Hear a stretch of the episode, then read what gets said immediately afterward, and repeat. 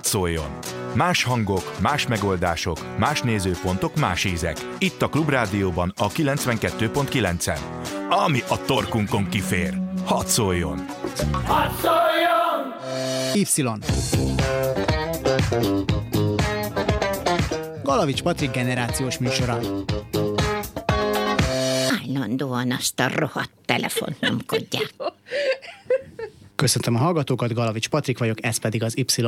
Múlt héten Villányi Gergővel arról beszélgettünk, hogy mit hoz ki az emberekből a közösségi média, kikből lesznek netes trollok, miért válnak könnyen agresszívvé a monitor előtt sokan, és az is szóba került, hogy a szépségideára milyen hatása van a Facebooknak, Instagramnak és a társainak. Ma pedig tulajdonképpen tovább visszük ezt a témát, és a divat és a közösségi média kapcsolatát járjuk körül a vendégeimmel, Bereczki Enikő generációs szakértővel, a Pán Péter Stop Blog szerzőjével és Szentesi Réka történész divat kutatóval. Sziasztok! Szia! Sziasztok. Köszönjük a meghívást! Az apropó pedig a Dress up!-kampány, amit Enikő indított el, és a neve is elég sokat mondó, ugye öltöz fel. A kampányhoz Réka mellett pedig csatlakozott például Siffer Miklós stílusszakértő, az á té vé műsorvezetői Bombera Krisztina és Gyurács, Gyurács Eszter, Baracsi Katalin internetjogász is. Hát nehéz úgy végiggörgetni az Instagramunkat például, hogy ne fussunk bele tényleg olyan képekbe, amik amikben valakik nagyon sokat mutatnak magukból. Talán még nekünk is zavaróan sokat, bár nekem annyira nincsen zavaróan sok, de ebben majd kitérünk. De hogy miért gondolja valaki trendinek az, interne- az interneten a mesztelenkedést, és hogy mindennek mi köze van a divathoz, na hát ez lesz ma a téma. És azzal is kezdeném, hogy ugye elindított ezt a Dress Up kampányt Enikő, ami arról szól, a fiatal lányokat célozza meg, és nekik szól, hogy öltözzetek fel. Na most, mikor jött veled szembe a sokadik bikinis tangás kép a közösségi médiában, amikor azt mondtad, hogy tovább nem lehet várni, valamit csinálnom kell ezzel? Hát rengetegszer szembe jött velem ez a kép. Nem is ez váltotta ki, hogy én magam találkoztam sok ilyen fotóval, hanem sokat beszélgettem fiatalokkal, és hát főként fiatal tinédzserekkel, tizenegy, tizenkettő, tizenhárom évesekkel, és hogyha velük jönne szembe tömegméretekben, akkor náluk mindenképpen magyarázatot kellene fűzni ehhez, és azt tapasztaltam, hogy ezt a magyarázatot nem kapják meg egyáltalán. Sem a szülőktől, tisztelet a kivételnek persze, sem idősebb barátnőktől, barátoktól, sem a, a, az oktatástól, és kiváltképpen a médiából nem, hiszen hát onnan jön rájuk ez a ö, áradat. És úgy gondoltam, hogy szembe kellene menni valahogyan ezzel az áradattal. Hát nyilván nem vagyok naív, tehát nem gondoltam, hogy ez száz százalékban fel tudom venni a harcot ezzel, de szerettem volna azért egy kicsit ilyen ellensúlyként bevetni ezt a kampányt a köztudatba, hogy jó, ez ömlik ránk, ezekkel találkozunk, tucat szám, ezzel van teli a média, hogy ki hogyan villantott, meg hogyan vetkőzött le, tehát ez már hírérték, és ezt látják a fiatalok, és egy kicsit elgondolkozzunk, hogy ez ö, rendben van-e így, és ez hogyan befolyásolja a fiatalokat, akiknek még alakul a személyiségük, az identitásuk. Miért szeretünk mesztelenkedni?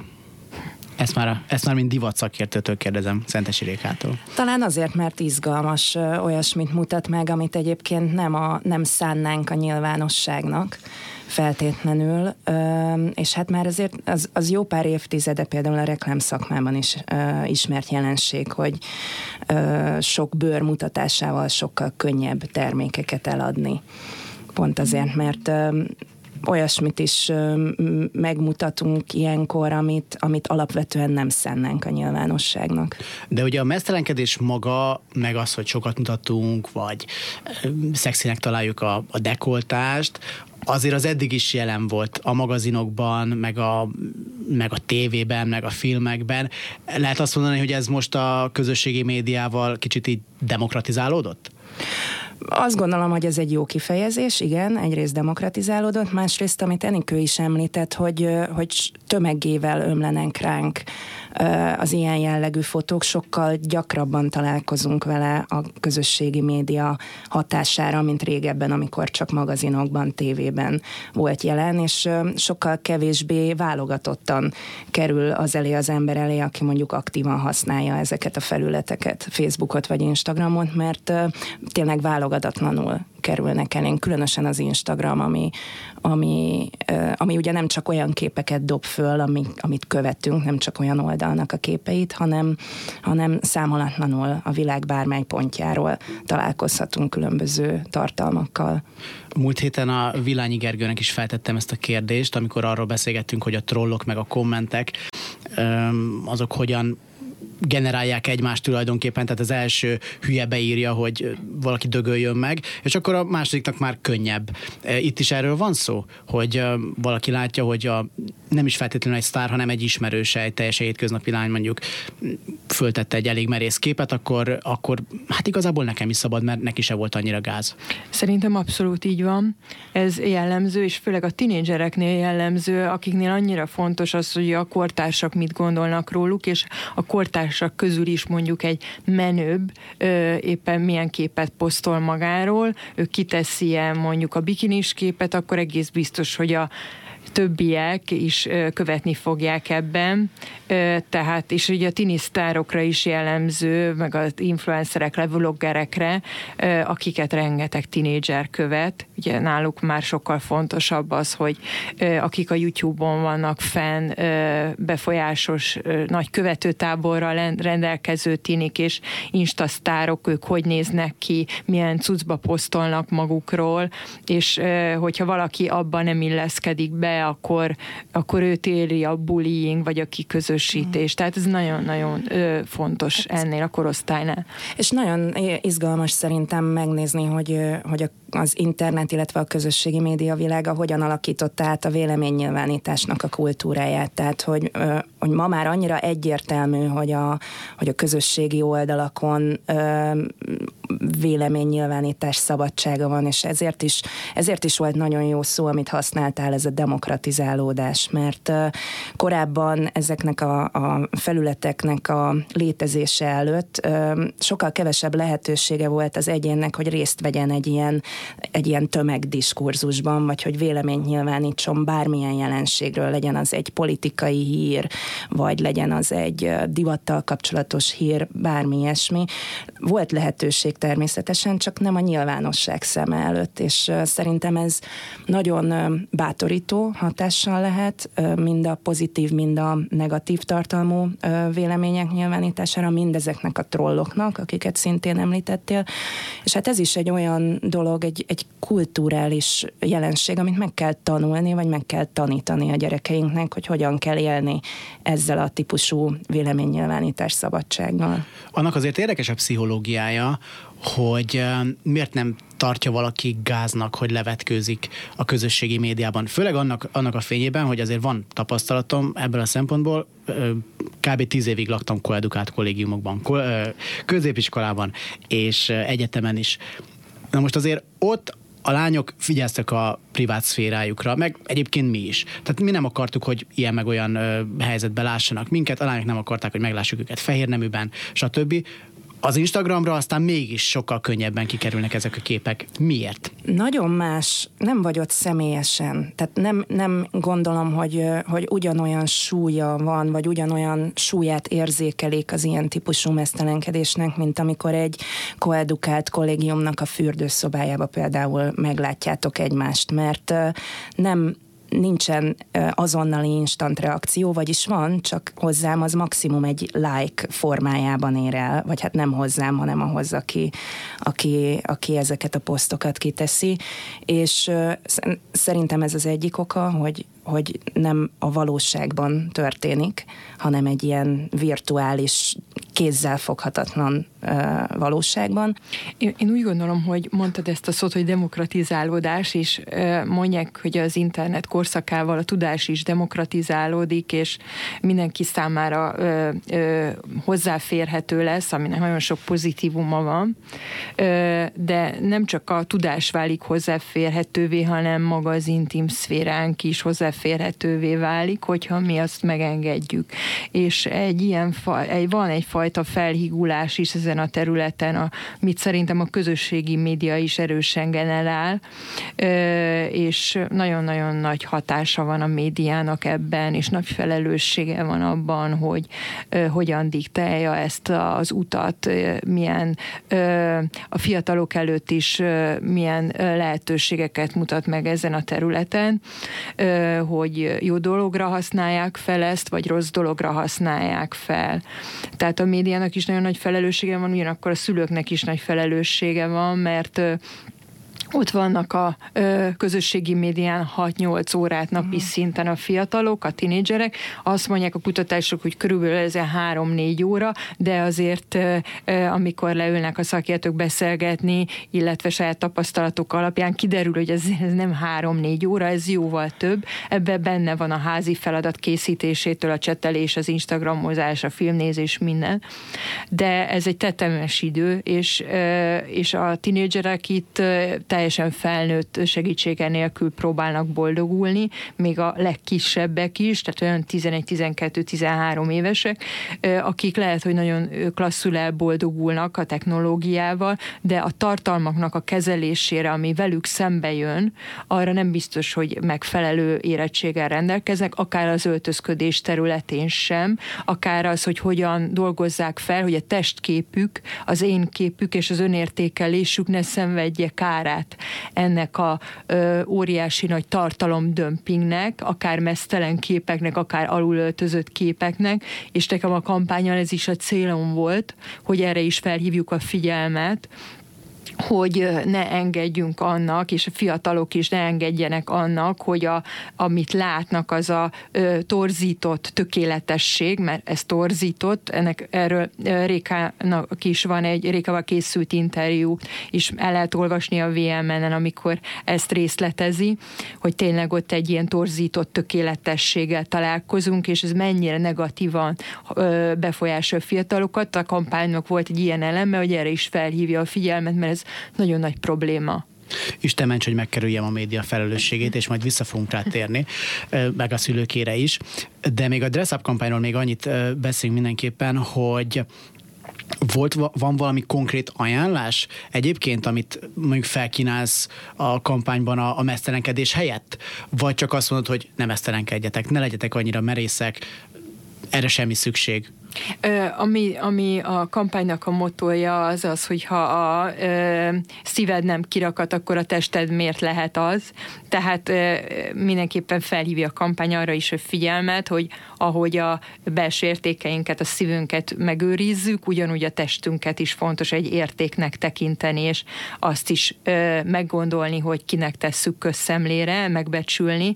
Tehát ö, én úgy gondolom, hogy a kampányban megjelenik az önértékelésnek a fontos mint pozitívum, és erre is felhívja a figyelmet. El szeretném mondani, hogy ez egy olyan kampány volt, ami, ami mögött semmilyen szervezet nem állt, semmilyen ö, ö, anyagi támogatást nem kaptunk ezért. Ezt én indítottam el a blogon keresztül, és utána megkérdeztem pár ismerősömet, illetve közéleti személyiséget, úgy mint a Rékát, és hogy mondtad, a Siffer Miklóst, a Kósárikát, a Trunk Tomit, és még sokan másokat, hogy közreműködének egy interjú erejéig, és ők igent mondtak, és egy, egy, fotós, egy fotóssal, Béres Dáviddal, akinek éppen akkor volt szabad ideje, illetve néhány gimnazistával, egyetemistával csináltuk meg ezeket a videókat. Ez egy nyárra terveztem, annyi időm volt nekem is, kapacitásom erre, de ehhez képest nagyon kinőtte magát. Úgy láttam, hogy nagyon-nagyon sokan érdeklődnek a kampány iránt, a média is, de fiatalok is megkerestek, többen leírták a véleményüket, vagy elmondták. Ezekből cikkek is születtek, és elég nagy olvasottságúak ezek a cikkek, illetve meghívtak fiatal közösségek is, hogy beszélgessünk erről a témáról.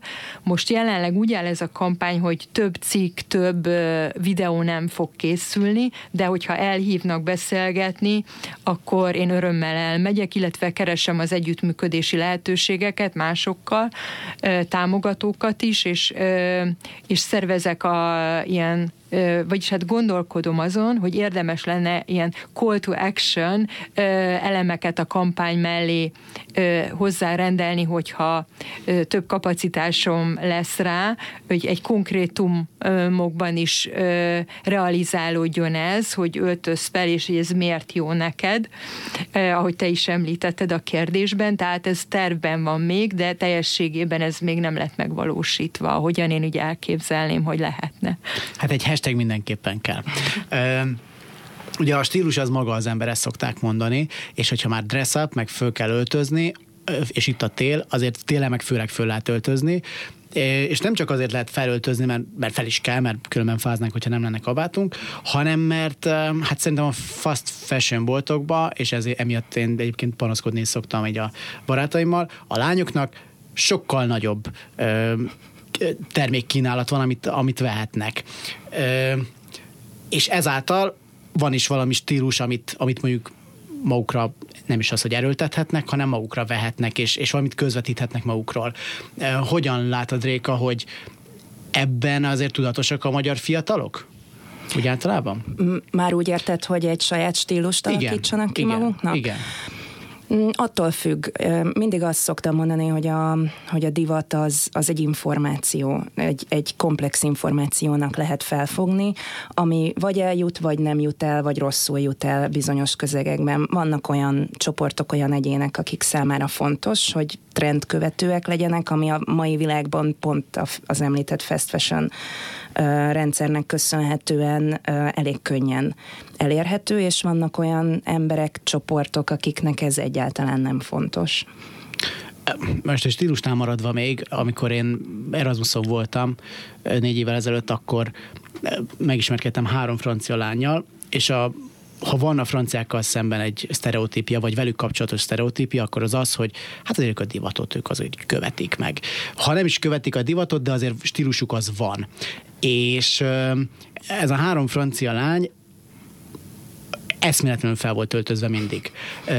De, és nem arról volt szó, hogy ők folyamatosan Chanelben meg Gucciban mm-hmm. mászkáltak, mert még csak nem is erről volt szó, hanem egyszerűen láttuk rajtuk, hogy megjelentek, amikor ők megjel- ráadásul párizsiak voltak, tehát mm. még mindennek a tetejében, még nem is Marseille-ből, vagy Toulouse-ból, vagy akárhonnan jöttek, hanem párizsiak voltak, tehát minden sztereotípiát ö, minden sztereotípiát így kielégítettek. Ö, divattal elsősorban külsőséget akarnak ma a fiatalok kifejezni, hogyha valamit kifejeznek, vagy, vagy, vagy, vagy tényleg valami belső értéket akarnak közvetíteni? Még mi lenne a helyes így divattörténeti szempontból? Kicsit a, erre a mondatra reflektálva, hogy a stílus maga az ember, őszintén nem nagyon szeretem, mert hogy, hogy ugye sokat használjuk, és ezért picit elkopott, elhasználódott. Ugye ennek a, ennek a mondatnak nem az a lényege, hogy a stílus mint egy öltözködésbeli stílus, hanem az egyénnek a komplex megjelenése, amiben a magatartás is beletartozik, a kisugárzás is beletartozik. Nagyon szeretem azt a szót, hogy magaviselet, és hogyha ezt egy kicsit ilyen idézőjelbe tesszük, ezt a magaviselet szót, akkor jól jelöli azt, hogy, hogy, hogy a, a magatartásba az is beletartozik, hogy én hogyan reprezentálom magam a nyilvánosságban, vagy mások előtt, és ennek igen, nagyon fontos része lehet az öltözködés.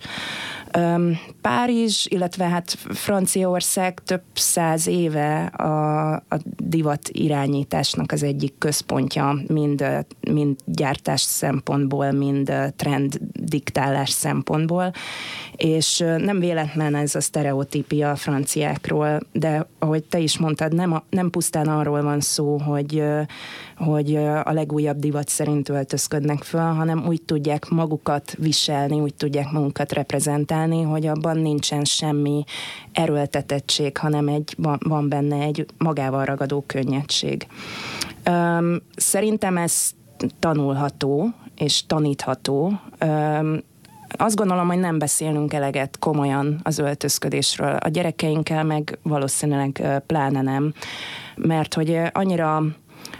Annyira alapvető és annyira evidens a, ugye a kultúránkban az, hogy felöltözünk, felöltöztetjük a testünket, eltakarjuk a testünket, vagy adott esetben kicsit jobban megmutatjuk, hogy elfelejtünk róla beszélni. Különösen egyébként azt tapasztalom, hogy Magyarországon nagyon nehéz, mind a tudományos világban, mind a mind a kicsit inkább ilyen ismeretterjesztő jellegű beszélgetésekkor komolyan beszélgetni a divatról, mert, mert hajlamosak azt gondolni az emberek, hogy ez egy ilyen felszínes, csak a külcsínről szóló valami, csak a csillogás a divat, miközben, miközben egy öltözéknek olyan mélységei, mély jelentéstartalmai lehetnek, mind egyéni, mind társadalmi szinten, ami, ami tök izgalmas, és szerintem beszélni kéne róla. Most egy kicsit az Instagramtól, meg, mm. meg így az Y generációtól elkanyarodva, hogyha kimész az utcára, akkor mit látsz egyébként? Hogyan vannak feltözve a magyarok? Mm, szomorúságot látok. Hát gondoltam. De azért nem szabad elfelejteni, hogy ugye, mint mondtam, a divat az egy információ, és, és hogyha a Maslow piramisunknak az alján vagyunk, és, és azért küzdünk, hogy legyen létbiztonság, és, és rohanunk az életünk után, rohanunk a pénzünk után, akkor azért nem biztos, hogy az az elsődleges az egyén számára, hogy hogyan öltözik föl. Ez sajnos így van. Egyébként a divat követése az önmagában nagyon fontos. Tehát például én azért nem a Fashion té vével kelek, meg fekszek, ami megtetszik, azt fölveszem, és ami, amit én úgy találom, hogy az ízléses, akkor az, a, meg hogy rajtam talán jól áll, majd maximum megmondják, hogy nem, de, de azt akkor én, akkor én fölveszem. Fontos követni a divatot ilyen szempontból? Nem, nem, nem tartom fontosnak. Én szakmai okokból követem természetesen, hogy mi történik a divatvilágban, de ráadásul ma már annyira gyorsak a, a trendeknek a változásai, hogy gyakorlatilag lehetetlen vele lépést tartani. Nem tartom fontosnak a divatkövetést, egy érdekes jelenségnek tartom, de az ugyanolyan érdekes, hogyha valaki nem divatkövető. Az, hogy sok trend van, mm. meg, hogy, meg hogy gyorsan változnak a trendek, az egy dolog. Föl lehet öltözni ízlésesen, nem tudom, az X-casualben föl lehet öltözni ízlésesen, ha valamilyen zenei irányzatot szeret az ember. Tehát azért lehet válogatni.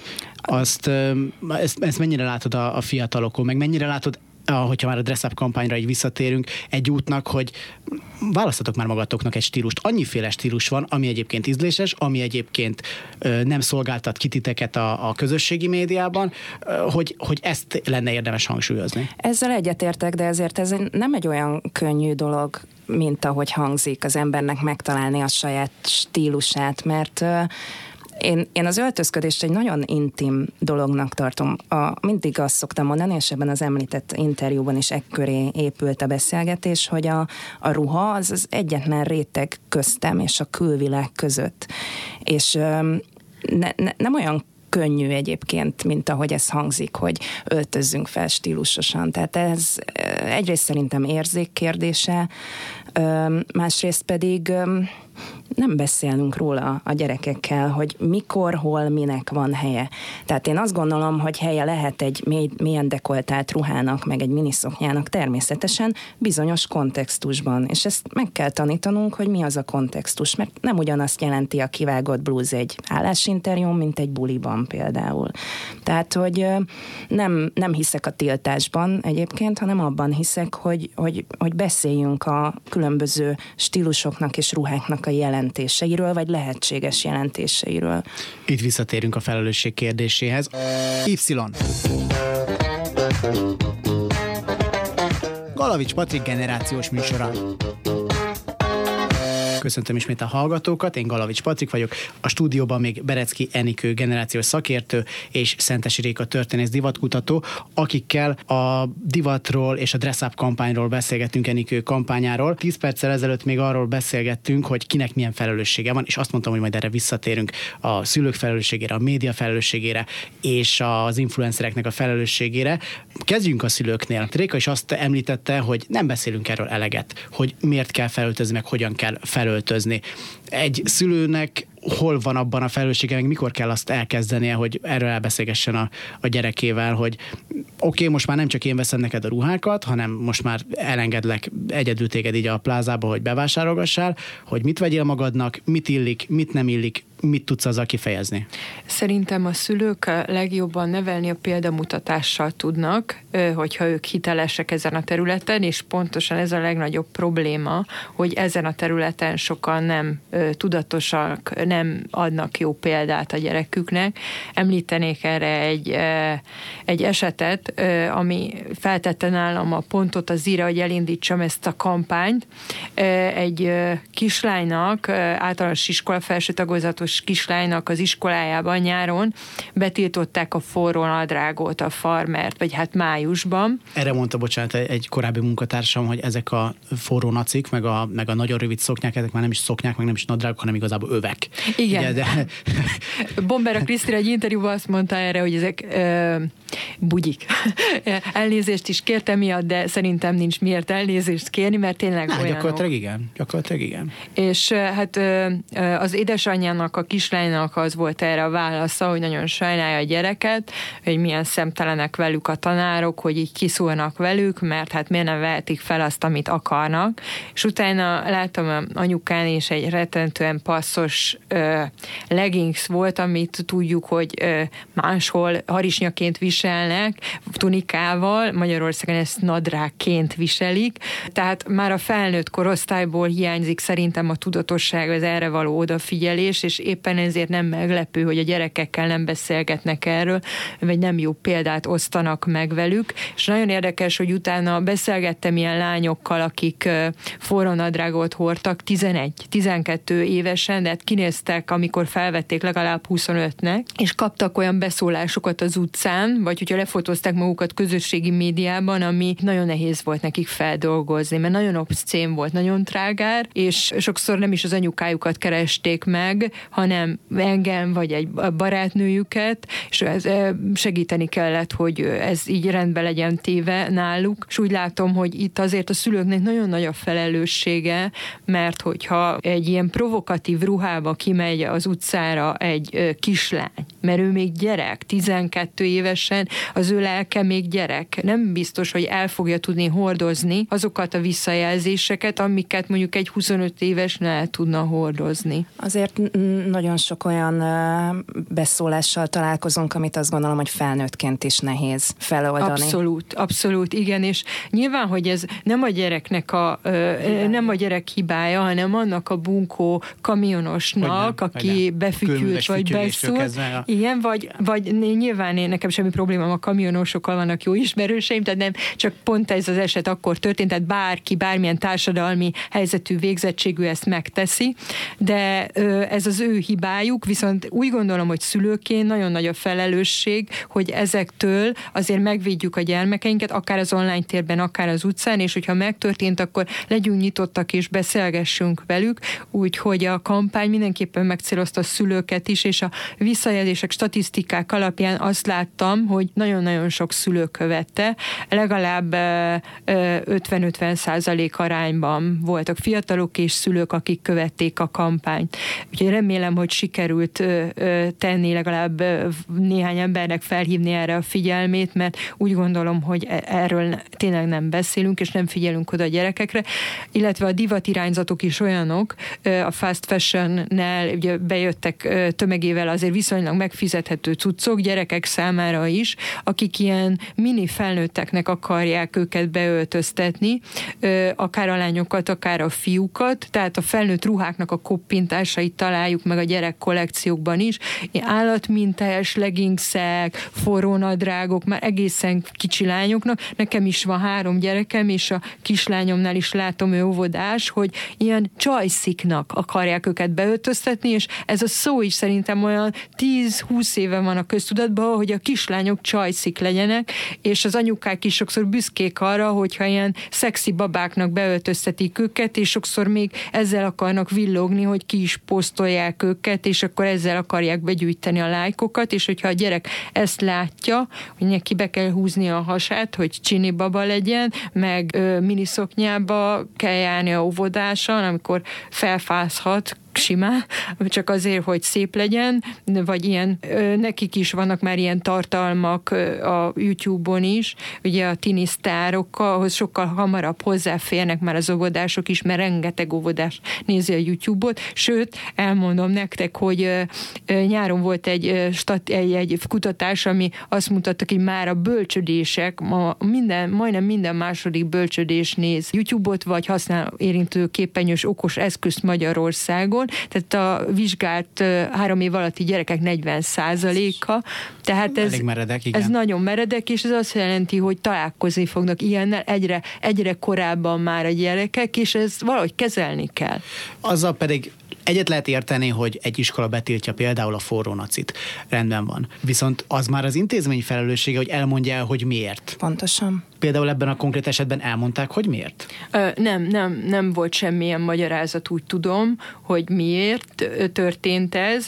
Nyilván, hogy akkor sokkal egyszerűbb lett volna elfogadni is a lányoknak ezt, hogyha van valami olyan magyarázat fűzve hozzá, de nem szokták általában kommunikálni ezeket a dolgokat. Lehet egyébként, hogy igazából az, az iskolai igazgatók meg a tanárok sem nagyon tudják ezt hogyan kezelni? Azért van ez így? Vagy csak azért, mert ez így egyszerű? Abszolút. Szóval, hogy nevet föl, kislányom, aztán kész. Én úgy gondolom, hogy nem tudják kezelni. Én beszéltem több pedagógussal is, általános iskolából, középiskolából. Ez egy nagyon érzékeny terület.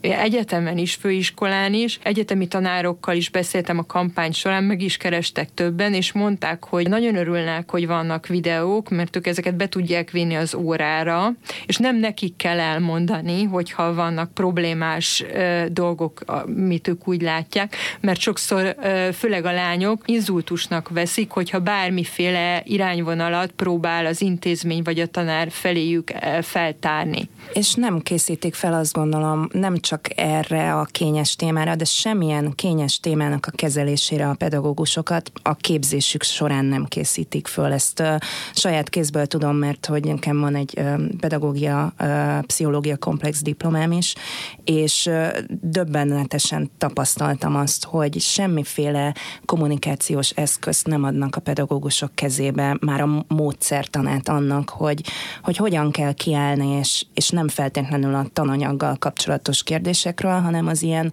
neveléssel kapcsolatos kérdésekről beszélni, és ez nehéz lehet.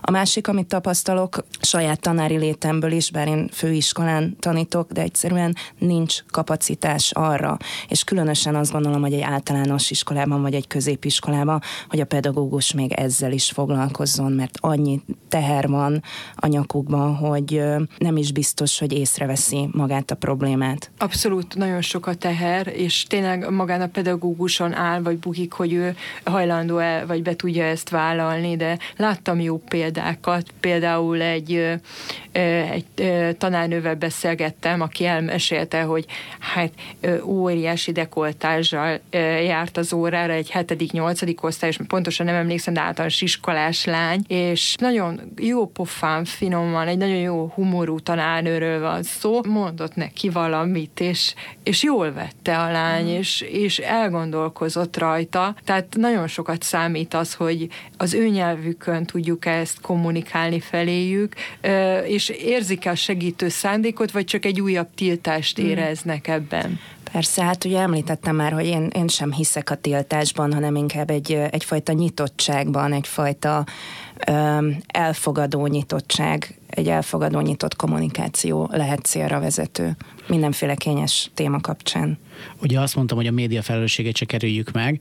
Könnyen vagyok itt nagyszájú a rádióban, mert hát a, ugye a vizuális dolgok itt kevésbé játszanak szerepet, de hát azért mégiscsak vannak olyan szalagcímek, a, meg, cí, meg egyáltalán tényleg a címadások, hogy egy, hogy egy nagyon jellegzeteset idézzek. Tavaly, amikor a riportásliba jártam, akkor Csepei Adri pont, hogy ilyen szexista címeket gyűjtetett velünk össze így a magyar médiából, és egy nagyon-nagyon megmaradt. Mégpedig az, hogy azt hiszem, hogy a Velveten jelent ez így meg, hogy Emily Ratajkowski mellei strandra mentek. Tehát a, ez nagyon sokat elmond. Igen. Na de itt nem csak a médiának a felelőssége fogalmazódik meg, mert oké, okay, a Velveten ilyen sutyó módon fogalmazták meg, és tárgyasították Emily Ratajkowskit. Speciál Emily Ratajkowski szerintem önmagát is tárgyasítja, tehát itt most már ez már ilyen szekunder felelősség, hogyha lehet így mondani. Itt egyrészt fölmerül nyilván a, a, a médiának a felelőssége, a honlapnak a felelőssége, és az influencernek a felelőssége, mert Emily Ratajkowski speciál, ő egy influencer. Viszont ő meg ebből keresi a pénzét. Tehát akkor mit, mit tudunk mondani? Emily Ratajkowskinak azt mondjuk, hogy figyelj ide, ne töltsél fel magadról csöcsös képeket, mert, mert ne, ér, ne éljél ebből? Semmiképp, szerintem rendben van, hogy van egy ilyen jelenség, mindig is volt, és mindig is lesz. Szerintem inkább ott van a, a dolognak a kulcsa, mint amit Enikő csinál a Dress Up! Kampánnyal, meg a munkásságával, hogy meg kell tanítanunk azt, hogy ez a jelenség van, volt és lesz, így és így kell kezelni. Nem hiszem, hogy ezt le kéne tiltani, vagy, vagy, vagy, vagy be kéne csukni a szemeinket előtte, mert, mert nem lehet. Te, tehát akkor ez egyébként azt is mondod, hogy egyébként a, a meztelenkedésnek, vagy a sokatmutatásnak, annak van egy kulturált módja? Abszolút van kultúrát módja. És, ebbe, és ennek volt, egyébként és a közösségi is médiában is lehet helye? Um, mire gondolsz például egy, egy művészi aktkép, ami, ami nem feltétlenül a szexualitást akarja az arcába tolni az embernek? Igen. Persze, van legitimitása, de nem is erre gondoltam, hanem arra gondoltam, hogy, hogy nem hiszem, hogy, hogy azoknak az influencereknek, akik, akik például abból élnek, hogy a testüket megmutatják, vagy, vagy azok, a, azok a sztárok, akik, akik így kapnak plusz hírértéket, hogy ezt le lehet tiltani, ezt a jelenséget, vagy hogy le kell tiltani a jelenséget. Én az abban hiszek, hogy inkább meg kell tanulni és tanítani, kezelni, hogy ezt a jelenséget, hogy ez van, ez és ez a helye, ezért és ezért nem feltétlenül követendő példa, ezt és ezt jelenti, inkább valami ilyesmire gondoltam. Mondjuk szerintem nagyon nehéz ezt megtanítani, mondom én, aki elindítottam ezt a kampányt, de tényleg nagyon nehéz elindítani, mert én úgy látom, hogy egy iszonyatos értékválság van a médiában, és ez így még jobban begyűrűzött a közösségi médiával. Beszélgettem egy divattervezővel, Frank Adéllal, és ő is azt mondta, hogy a divatvilágában is azt látják, hogy az esztétikum oltárán nagyon sok értéket feláldoznak az utóbbi elmúlt tíz évben, és ez nagyon sok, akár divatszakemberben is szomorúságot okoz, hogy nem kellene ennek így lennie, és úgy látom, hogy nem csak az öltözködés területén, de úgy általában egy nagy értékválság időszakában élünk. Nemrég olvastam egy interjút Réz Annával, és ő arról beszél, hogy maga ez a szó, hogy erkölcs, ennek a tartalma mennyire megváltozott, milyen ritkán használjuk, és valójában inkább például nem annyira filozófiával foglalkozunk, hanem pszichológizálunk helyette, pedig ebben az időszakban, amit élünk, nagyon-nagyon fontos lenne, hogy az erkölcs ez fontos szerepet kapjon.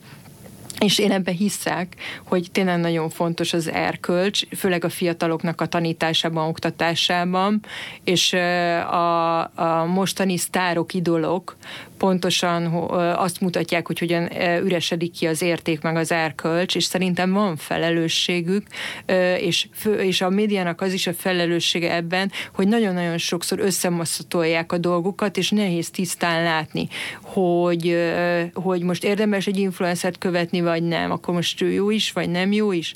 Tehát ez nagyon nehéz a fiataloknak is éppen ezért így eligazodni ebben a világban, És, és én úgy gondolom, hogy nagy a médiának a felelőssége ebben.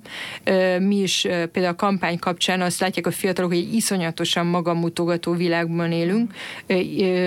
Írtak is ezzel kapcsolatosan többen, és ki is tettük posztban, és pont ezen a napon megnéztünk egy vezető hírportált, hogy milyen hírek futnak a top tízben, és hét Hét, az volt, hogy ki hogyan villantott, mit mutatott meg, és hogyha... Ez mindig, mindig izgi marad. Ez mindig izgi marad, és tehát fontos az, hogy a fiatalokban is tudatosodjon, hogy ez egy ilyen manipulált világ. Bedőlünk neki, vagy nem dőlünk be, és tényleg figyelni a tartalomfogyasztásra is abszolút, hogy ez manipulálva van, persze. És talán még jobban felerősödik ennek a manipulációnak az üteme, ahogyan egyre kevesebb, rövidebb tartalmakat vagyunk hajlandóak fogyasztani, ugye erre szoktat rá az internet használat, és tényleg, hogy a címekbe kell már meg akarják fogni az embereket, és ö, sokszor a testet használják fel arra, hogy, hogy megfelelő számú lájkokat és kattintásokat beszerezzenek. Lehet, hogy ez egy idősebb, vagy egy középkorú sztárnak nem okoz problémát, mert ő már ebben nőtt bele, ő már megszokta, hogy eladja magát ezen a területen, de hogyha rájön egy fiatal, hogy hoppá, hát akkor én is majd egy kicsit villantok, és akkor azzal szerzem be a lájkokat, az egy nagyon félremenő üzenet, egy nagyon félremenő út, mert valójában nekik szeretetre lenne szükségük, nem lájkokra, legtöbb ilyen esetben is. Legtöbbször azt látom, hogy amikor nagyon kivetköznek magukból, nagyon meg akarják mutatni magukat, akkor sokszor valamilyen lelki okok állnak a háttérben, valami komolyabb probléma van, ami akár az önértékelésével, ami miatt hajlandó ennyire az intim szféráját is megmutatni másoknak. Én is egyetértek azzal, hogy óriási felelőssége van a médiának, csak nai- naivitásnak tartom azt gondolni, hogy ezt le lehet tiltani, ezt a pucérkodó jelenséget.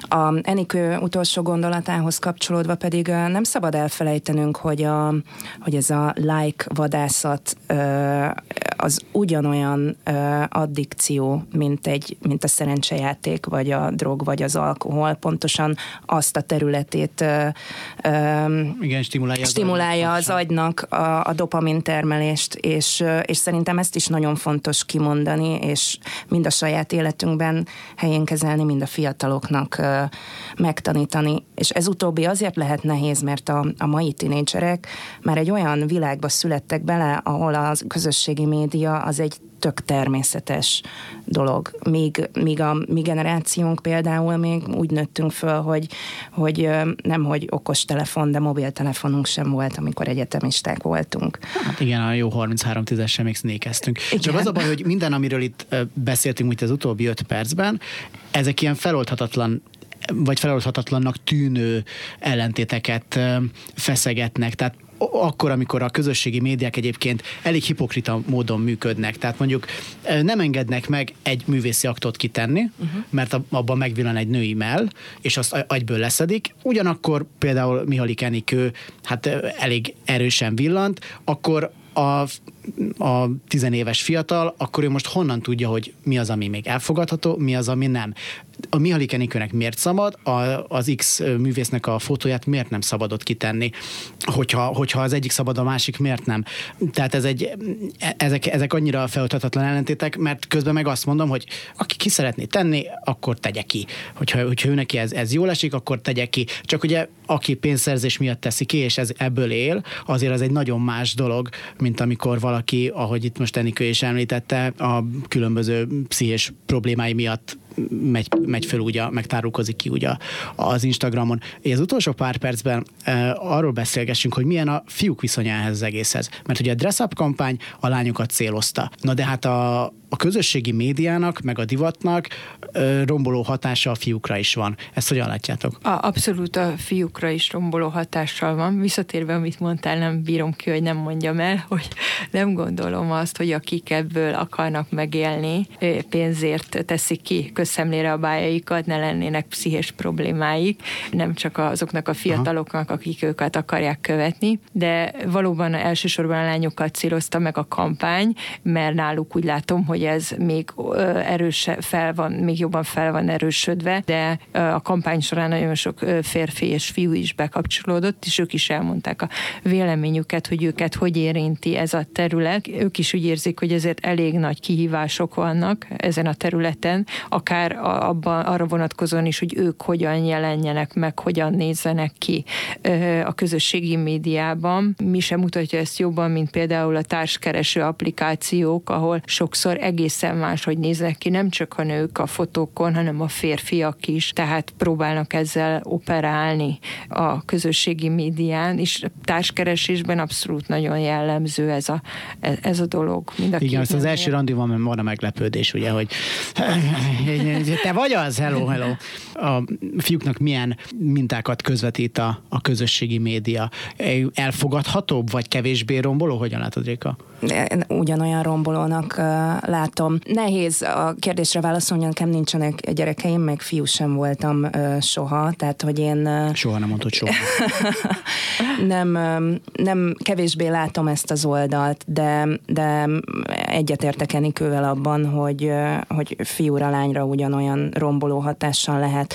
A fő problémát, különösen az Instagramon uh, abban látom, hogy, uh, hogy nem csak arról van szó, hogy folyamatos retusált, filterezett, nem valódi képeket, adott esetben testeket látunk nap, napi hat órán keresztül, ahogy Enikő mondta, hanem, hanem mi is a saját profilunkat igazítjuk valamilyen szinten. Hogyha csak egy kicsit vágjuk meg a képet, hogyha csak egy kicsit filterezzük meg, hogyha csak egy kicsit úgy pózolunk, már is a saját magunkról alkotott képet is befolyásolni tudja. Tehát, és ez fiúkra, lányokra egyaránt veszélyt jelenthet.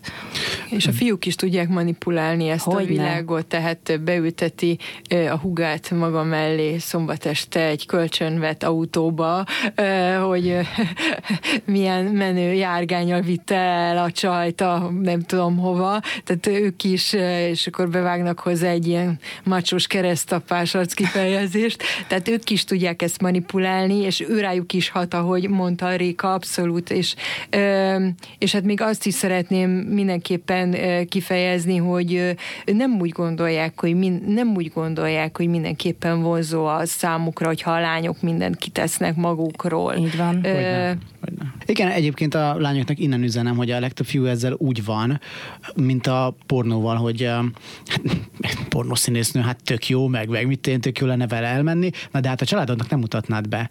És ebben is van egy furcsa ilyen ellentmondás, hogy a, sokszor a a milyen dekoltált kép mellé, oda, oda tesznek egy, nem tudom, mély idézetet Paulo Coelho-tól, meg Szabó Pétertől. Már amennyire Szabó Péter meg Paulo Coelho mély lehet, de hogy, de hogy oda teszik. Mint ezzel szerintem egy kicsit kompenzálva, hogy jó, hát ide most a melleimet tettem ki, mert itt az a lényeg, na de hát azért én meg közben ilyen mély érzésű lány vagyok, de hát onnantól kezdve ez hiteltelen, és nevetség tárgya igazából.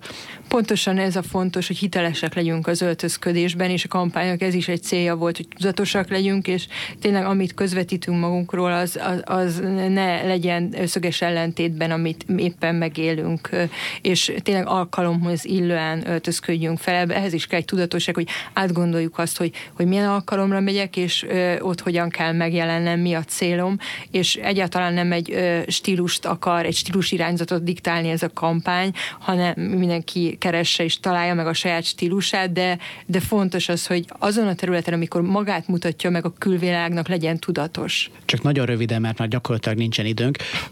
Sokat beszéltünk a rossz példákról, de van a közösségi médiában akár olyan konkrét influencer, akár oldal, akit viszont szívesen ajánlatok, mert azt mondjátok, hogy tudatosan jól öltözködik, és egy tudatosan egy jó képet közvetít magáról, egy egészséges képet közvetít magáról? Hát én nem akarok most senkit reklámozni. Igen, én se, de, de... rengeteg jó példa van, persze. A nemzetközi szinten is ismert divatbloggerek között azért ez nem dívik, ez a, ez a nagyon durva magamutogatás. Maradjunk annyiban, hogy akkor majd egy pár jó példát a Facebook oldalamon megle- megnézhetnek itt az adás után a, a hallgatók. És akkor az kevésbé számít reklámnak, legalábbis nem a, nem a rádióban hangzott el. Köszönöm szépen, hogy itt voltatok. Köszönjük szépen. Köszönjük szépen. Bereczki Enikővel és Szentesi Rékával beszélgettem.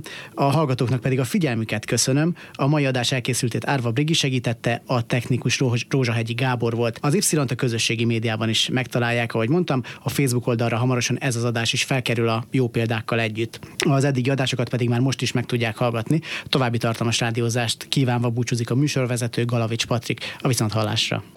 Y. Galavics Patrik generációs műsora.